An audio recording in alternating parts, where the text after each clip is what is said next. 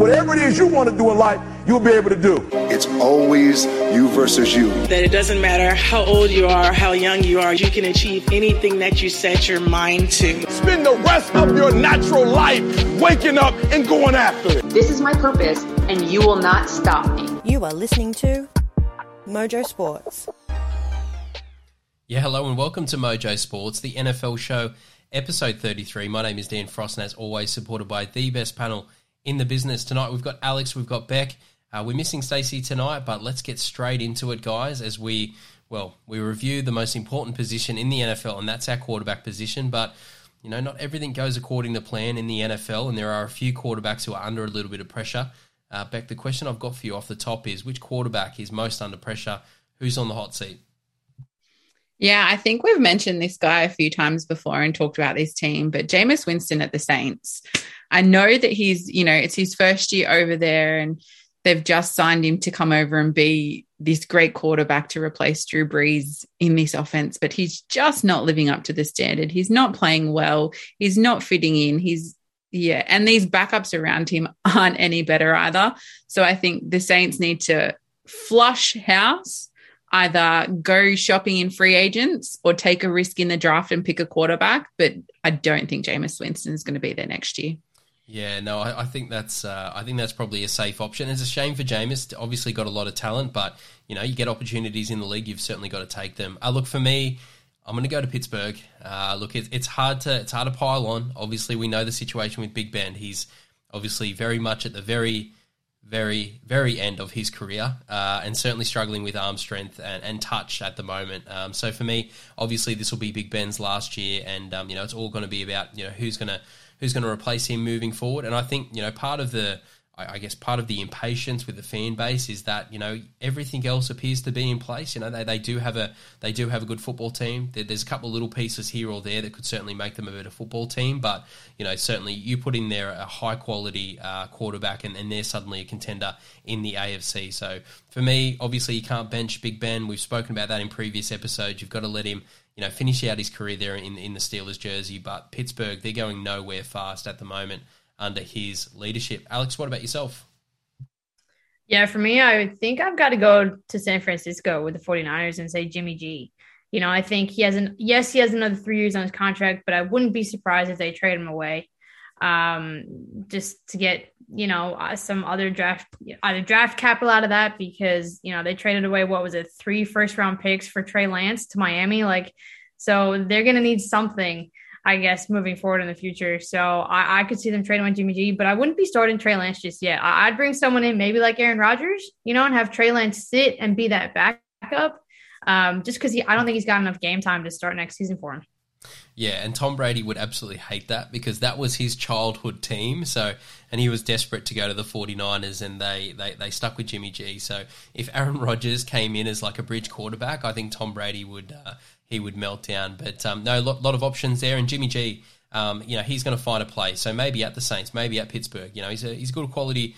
Uh, you know, he's a, he's a he's a reasonable QB one. He's just got to stop turning the football over and a uh, bit of an inconsistent uh, player there. But yep, going to be interesting to see. And all the best, Big Ben, uh, in retirement. All right, guys, let's jump into our first segment for tonight, the huddle. Leave no regrets out there. That is what a real champion is made of. And for the Philadelphia Eagles, the long drought is over. How about those trees? A touchdown and a title for the Patriots. I can't believe it.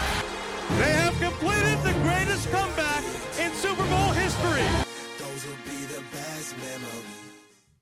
Alex, this is a really interesting huddle this week as we talk about the LA Chargers. Now, if we take it if we take it back and we reflect on their history, you know, the San Diego Chargers, obviously they had some you know, really impressive performances over the years, but you know, I wasn't too sure about their move to LA, and I guess there there are still a few question marks. You know, when you step into that stadium, quite often, you know, it feels like they're they're they're they're on the road, I guess, you know, with, with all of the with all, all of the fans coming in from different areas. So, you know, it's certainly been a bit of a different experience for the Chargers moving to LA. And I guess in such a busy market, there is just so much sport in LA. There's another football team in the LA Rams that has been successful. So I guess my question is, you know, how do you how do you establish yourself in that market? Well, what about these jerseys? What about the powder blue, the yellow, the bolt, all of the social media, and then you go and I guess you go out and you nail it in the draft and you sign a generational talent in this young quarterback. Um, you know they've certainly done a few things right. They've got a young, trendy coach, but um, yeah, they're starting to realise how difficult it is to be consistent week in, week out in the NFL. Yeah, definitely. And I think when we talk history with, um, you know, the Chargers, we, you can't talk history with Chargers and not mention Philip Rivers, right? That is a guy that was stand out there with the Chargers that wore that jersey with a lot of pride and and was, you know, that the quarterback, you know, for for the Chargers for such a long time. And, and now it's kind of new era, young guy, Justin Herbert. I think that was a great draft for them. But you're right, like, you know, they're just it's that inconsistency. Um, and I do think that kind of you know, Justin Herbert's a great pick for them. But when you look at this team on paper, you would expect them to be outstanding. Outstanding, right? You've got Austin Ekeler, who's a fabulous running back, consistent running back, is also used as far as kind of that flex position where he can be a receiver and he can be a good running back and he'll get those get you those catches. Keenan Allen, Mike Williams, right? As far as their wide receiver corps goes, like that's a decent pairing right there. And then Justin Jackson, right? That's also another running back that's good for them. And then you got to talk about their, their you, you flip over and go to their defense, and we talk, you know, you got one of the Bosa brothers, right? You know, that's one of my Ohio State boys right there. So the Chargers on paper, fabulous. In actual gameplay, inconsistent is the theme of the day. Yeah, Beckett, it, it, it is interesting because – you know, you kind of felt like with the LA Chargers that they were a quarterback away. And there's a few franchises in the NFL that are in that situation. But, you know, Alex is right. You know, this isn't about bringing in new players or big short. I mean, you know, look at, looking at their squad from top to bottom, the only, you know, glaring need I think they have is a tight end, you know, which you can, you know, most people draft tight ends in the third or fourth round. So that that's that's something that I'm sure the LA Chargers are not stressing too much about. But, you know, I, I, guess for me, you know, taking Justin Herbert aside for a second because he is a young quarterback, he's going to make mistakes. You know, a lot of people were sort of comparing him to Mahomes earlier on in the season, which was probably a little bit too much. But let's drill down on exactly what Alex is talking about and a little bit of accountability uh, in terms of some of these other stars on this team because they really need to be stepping up. I mean, conceding, you know, the amount of points they did to Denver uh, in recent times and a few of the other other franchises. Um, you know, let's start with the defensive side. Uh, you know, a bit of a disappointing uh, form slump uh, they find themselves in at the moment. Yeah, it's interesting what's happened to this team because I feel like they started the season on fire. Like we were calling them early Super Bowl picks. We were saying, you know, they were going to go all the way. They were going to be the team. And it was, you know, not just because of their offense. Like you said, it's stacked, but they have such a widespread talent on their defense. It's not just Joey Bosa, but it's Derwin James at the safety. You know, it's Kenneth Murray in linebacker. Like they have players all across this defense that should be showing up and should be dominating, but they're just, I don't know what, like, I, I don't know what's happening on their defense. It just, they look soft. Like they're not playing hard hitting football. Yeah, and and it's you know I guess you know that that's something that I've sort of been talking about in, in past episodes is there's a there's a softness vibe in and around LA at the moment when it comes to defense with both the Rams and the Chargers. They come up against a real smash mouth football team and they do struggle. Alex, this is the challenge when it comes to being a young head coach. You know, Brandon Staley, he has he had all of the praise at the start of the season. Look, he's a fantastic talent. He's an absolute, you know, he's a great young coach, really good acquisition, and a great fit there in LA. But to Bec's point, you know, this is the challenging part when you've got star players that are not performing, Derwin James, Joey Bosa, you know, Brandon being able to, to, to pull them aside one on one and have those tough conversations. You know, this is this is going to test him as as a, as a rookie coach. Yeah, it definitely is, and I think for a coach that kind of is probably one of the first coaches that the Chargers have had who's more defensive mindset. Right, he was with the Bears um, on on their defensive coaching staff. He was with Denver as their linebackers coach. He was with the uh, the Rams. Um, so you know he's been with some teams who have had some solid you know defenses since probably about 2017. So he clearly knows stuff there, but I would expect his defense to be better. You know, I think especially when you've got an offensive coordinator in Lombardi who's who's you know been with the likes of Drew Brees in New Orleans and has been you know a, a, premier quarterback coach as well with some key players outside of Drew Brees, you would expect more out of their defense, right? Because if you've got an OC like Lombardi, you can probably let him go and kind of do his thing with the offense, which I think is clearly having its, you know, is working because Justin Herbert's great.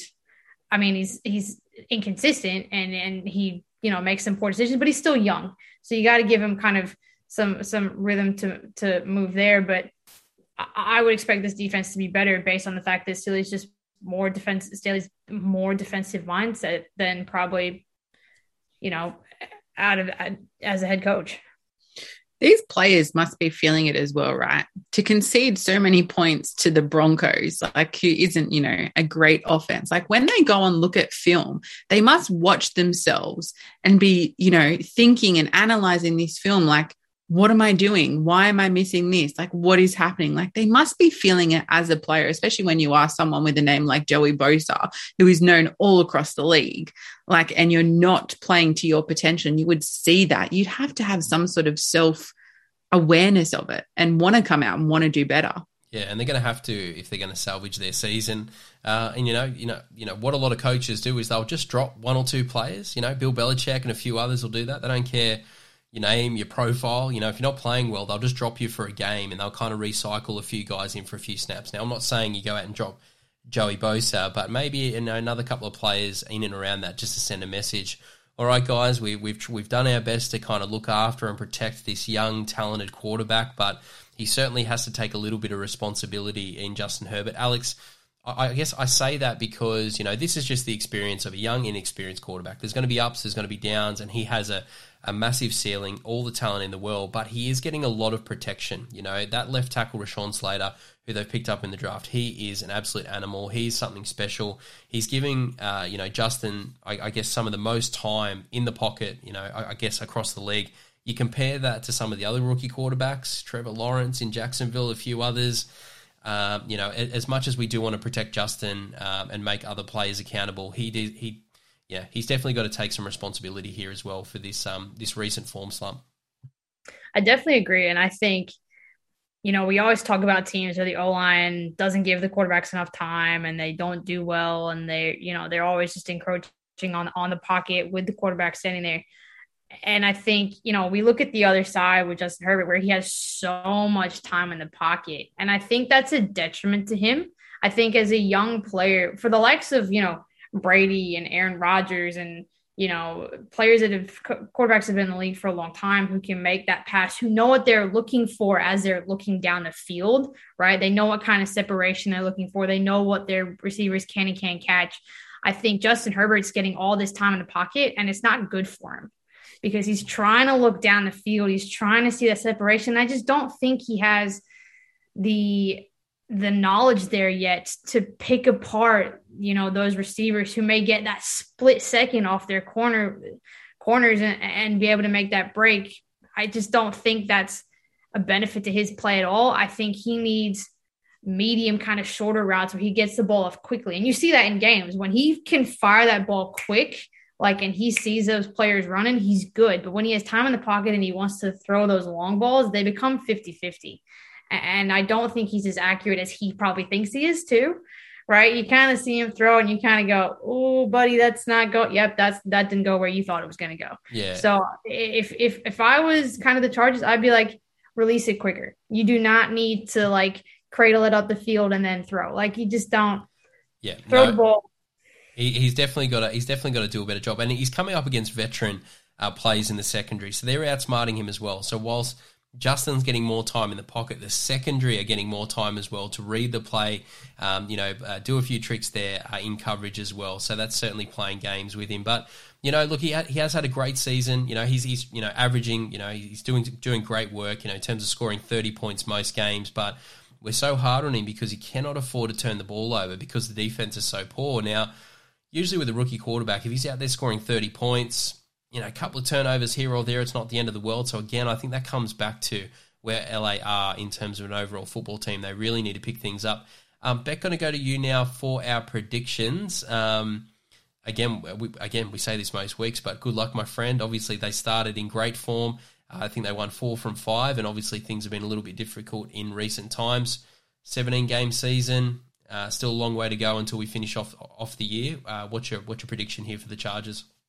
It's honestly so hard to pick now because like the teams are starting to level out. Like teams who you wouldn't think would come up good against them are. But, you know, if we look at their future sk- schedule, they have the Bengals, they have the Giants, they have the Chiefs, the Texans, the Broncos, and then the Raiders to finish off. Now, I think they potentially could win three out of those, you know, last six games. So I think they're going to finish about nine and eight. I think they're going to have pretty, pretty average finish to this season.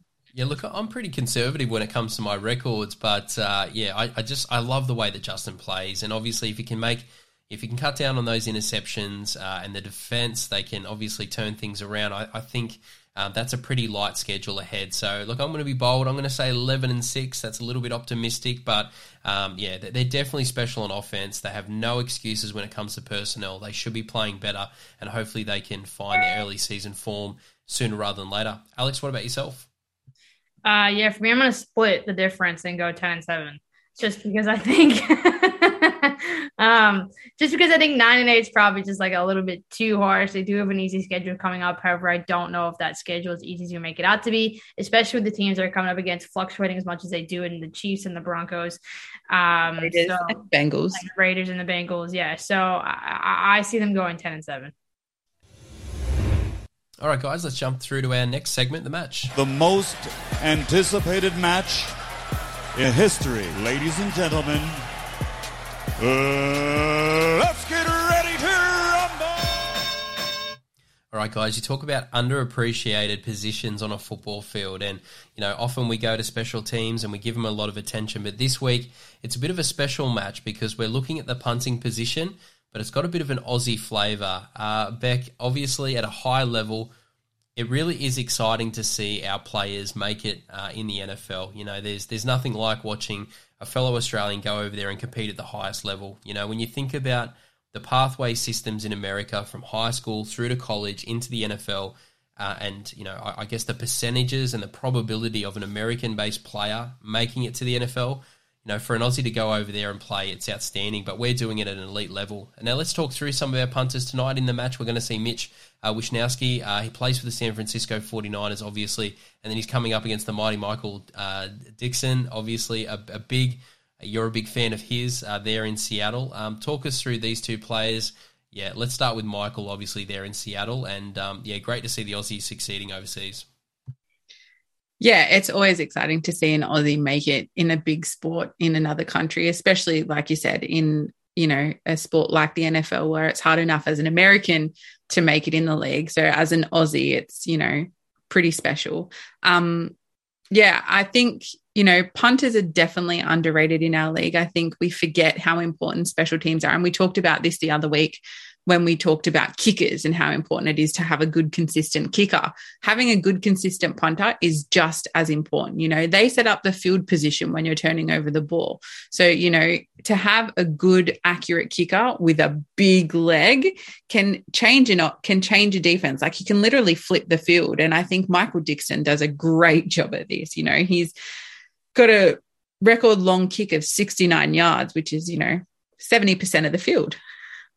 Alex, there are certain franchises in the competition. We won't we won't pick out names. Seattle, uh, who you know, if you have a if you have a decent punter, it can really change the uh, it can just it can change the way in which you call the game because you know when you think about it, you always see head coaches. You know when it gets the fourth down and you know it, it, it's a little bit too long, they throw the headset. Okay, punter, get out there. But you know if you've got someone as special as Michael Dickson who can put the ball on a dime it really does change things because you know if you can back up an offense, um, you know, on their goal line. And, and send the defense out there and give them an opportunity to, to, to stop a play. You can completely flip the momentum of a game. Talk us through, um, you know, Michael's performances um, so far in his career, a little bit around his background as well, because he certainly hit the NFL by storm, that's for sure.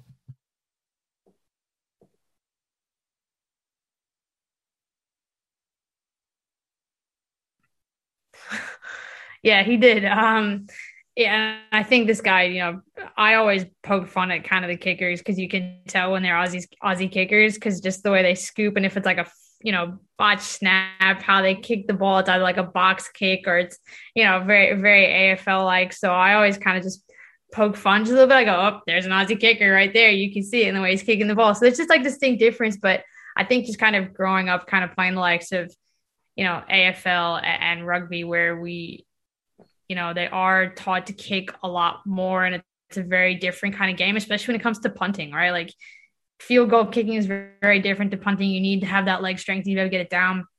You know, as far as his stats go, and in 2020, he led the NFL with 32 punts that down inside the 20 and led the NFC with a single season franchise record of 49.6, you know, average on his kick. So he's consistently good for Seattle when they want to get down in that 20 and, and make sure they're they're backing that offensive offense up.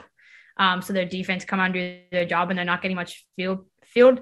You know, he does his job there he tied Jeff Feagles and Jon Ryan for franchise record for most punts landing inside the 20 in a single season with 34 in 2019. So this guy's, and he's also been selected to all, an all pro uh, first team as a rookie after finishing second in the NFL with a club record of 48.2 yards average. So like he's he's getting the stats and he's putting them up there, but he's also getting accolades to show.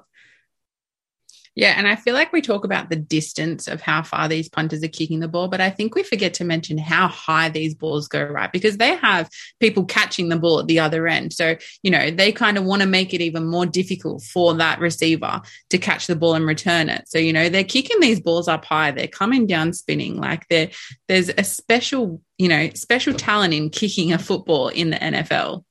And there's also like a big part of morale in this as well. Like you just think about it. So the offense has just um, gone out there. They've had an awful drive, three and out. They've probably done that consecutively. You're on a bad football team. You know, everyone's kicking stones. The defense is trotting out there again. They're tired. You know, that punter, that, that's kind of that circuit breaker. Whereas if they go out there and they can make a good play, you can kind of give that defense a little bit of boost when they're tired coming into the back end of halves. So they are really, really important and the great teams, they're the ones that perfect these, you know, this component of the game. You know, when it comes to when it comes to you know punting and, and, and all of the small elements, um, you know, it's it's just so important, and you know, it definitely separates teams.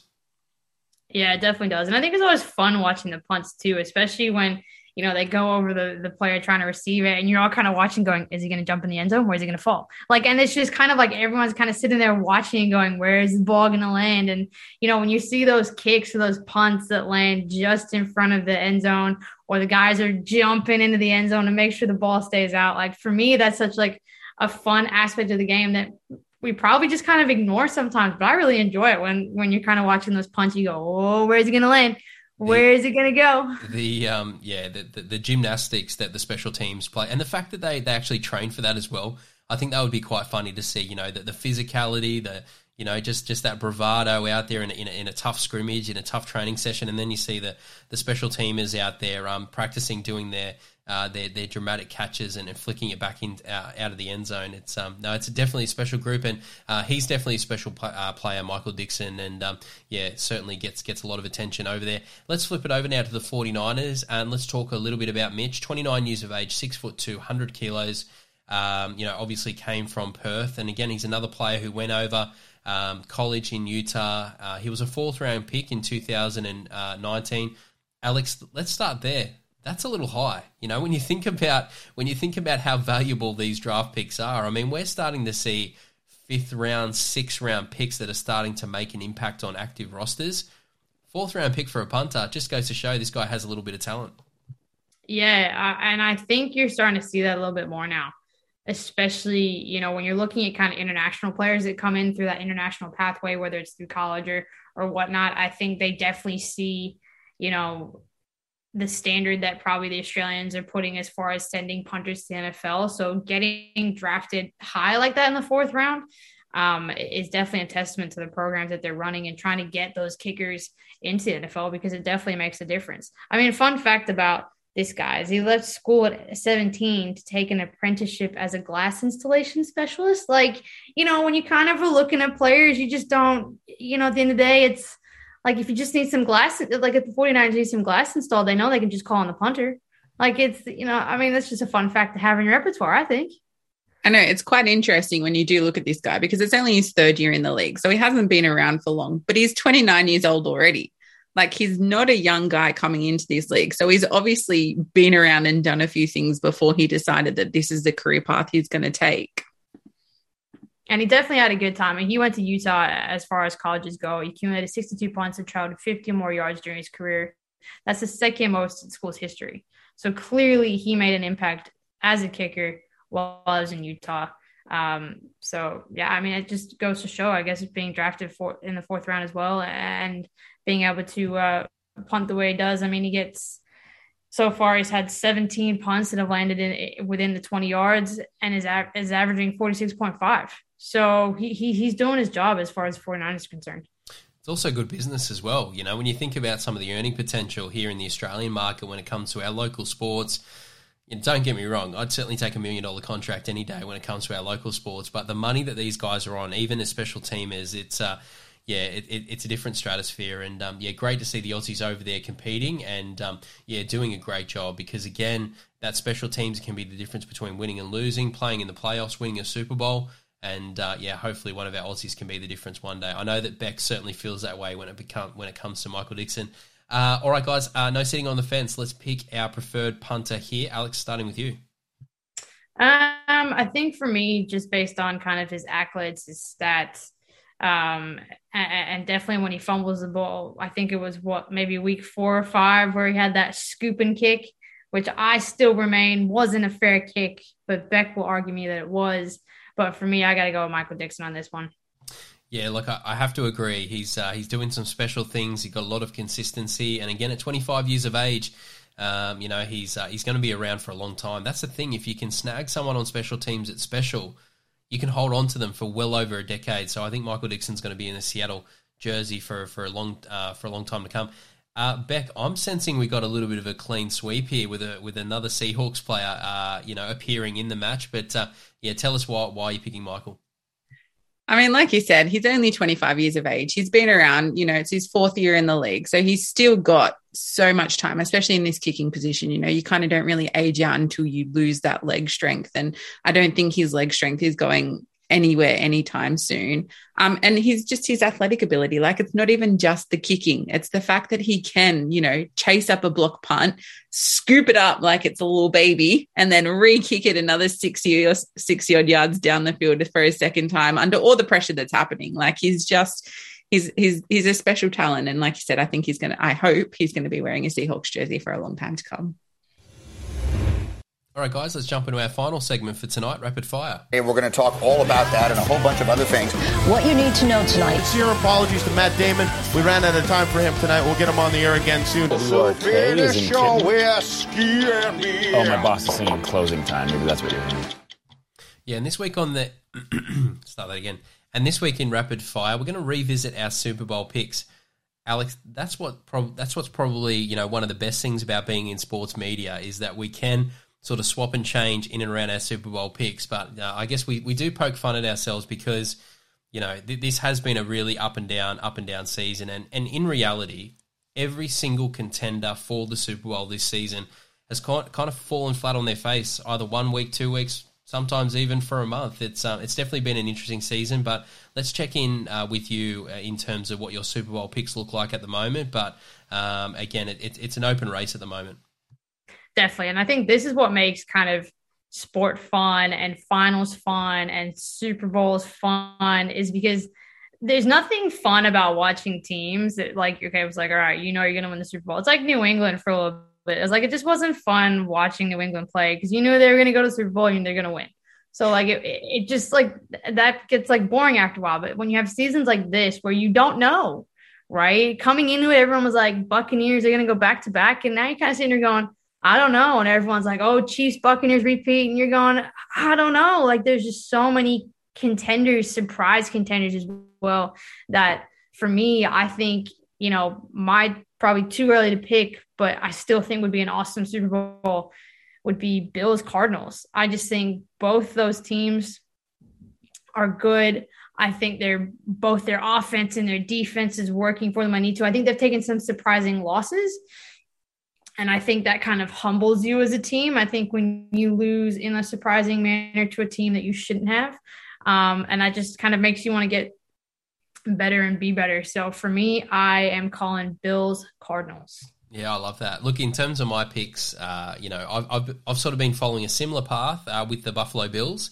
um, and the Green Bay Packers. So, in terms of the Bills, uh, that they do concern me a lot. Uh, that I guess you know one of the things we've highlighted throughout the season, they cannot run the football, uh, and and that's a fundamental flaw with their football team. It puts way too much pressure on Josh Allen, uh, you know, both in terms of his running as well as his ability to uh, pass the football. So, um, you know, that, that's that's all they need to do. They need to find a way to run the football, and they'll become a contender again. So, I've got a little bit of question mark on my previous pick there with the Bills. Uh, and then in terms of Green Bay Packers, look, they certainly look likely, but not because of what we think, not because of Aaron Rodgers, not because of the offense, but this defense is special. They're special from front to back. Uh, they're delivering week in, week out, and uh, yeah, Aaron Rodgers personally, he's not a, not a favorite of mine at the moment after the season that he's had, but he's certainly looking likely. Now that's that's kind of what my head is thinking, but what my heart is telling me, guys, what my heart is telling me is a New England Patriots Tampa Bay Buccaneers Super Bowl. Can we feel that energy? I mean, if Tom Brady can magically drag uh, this Tampa Bay team kicking and screaming, and it looks very unlikely. Uh, there's a few holes in and around that football team, but yeah, if they could get to the Super Bowl, um, you know, I think New England could could do their very best to, to claw their way there. Certainly, um, with Buffalo being a little bit vulnerable at the moment. So, I'll look. I'm all aboard the Mac Jones trade. Although a Mac Jones Tom Brady Super Bowl that would really test me to my core in terms of my loyalty. So, hopefully, that's a problem that I'll have to uh, sort out come Super Bowl day. Uh, Bec, what about yourself? Again, this is very difficult to pick, but where are you at when it comes to the Super Bowl? Yeah, I knew I knew you were going to have something to say about Pats making the Super Bowl again. After Barker said no one wants to see that, I was like, Dan would hundred percent want to see that. Dan will see that every year. Like probably one of the only with Dan and Stacey, the only two people who will happily watch the Pats play every single year in the Super Bowl. But for me, um, I'm I'm calling it a team that we probably didn't necessarily have on our radar at the start of the season but I think have quickly jumped onto it. And that's the Ravens. I feel like, you know, their offense, even though they struggle with injuries and all that kind of stuff, they're still maintaining a quite a high level of play in that offense. And this defense is keeping them in the game as well. Like they're pretty well balanced on both sides of the ball. So I think they have potential, you know, and they're winning these clutch games in, you know, overtime and last minute, you know, field goals and having, you know, just these really struggle wins that they're coming out on top of. So I think when it comes to playoff kind of type games, that's the games that you want to be winning. Those are the type of games that you want to have experience in. So you can take them to the playoffs and be experienced in that last minute kind of clinch win. And I think they're going to come up, like I said, against the Packers. I'm on, you know, that Packers train. Again, not liking Rodgers off the field, but I think he's, you know, he's playing quite well on the field. His stats are showing that he is you know, having a great season with this offense as well as his receivers and this running back as well. Like this offense is quite quite well balanced. And like you said again, this defense of the Packers is just outstanding at the moment. And they're balanced on both sides of the ball as well as I think the Ravens are. So I think these two teams coming up against each other in the Super Bowl will be one to watch. All right, guys, that's all the time we have tonight. Just want to thank my amazing panel uh, always bring the heat as we talk all things NFL. And to our listeners, uh, just want to thank you for following Mojo Sports, following the NFL show. We really do appreciate your support. Continue to download the podcast, share with family and friends, and until next week, we'll see you then.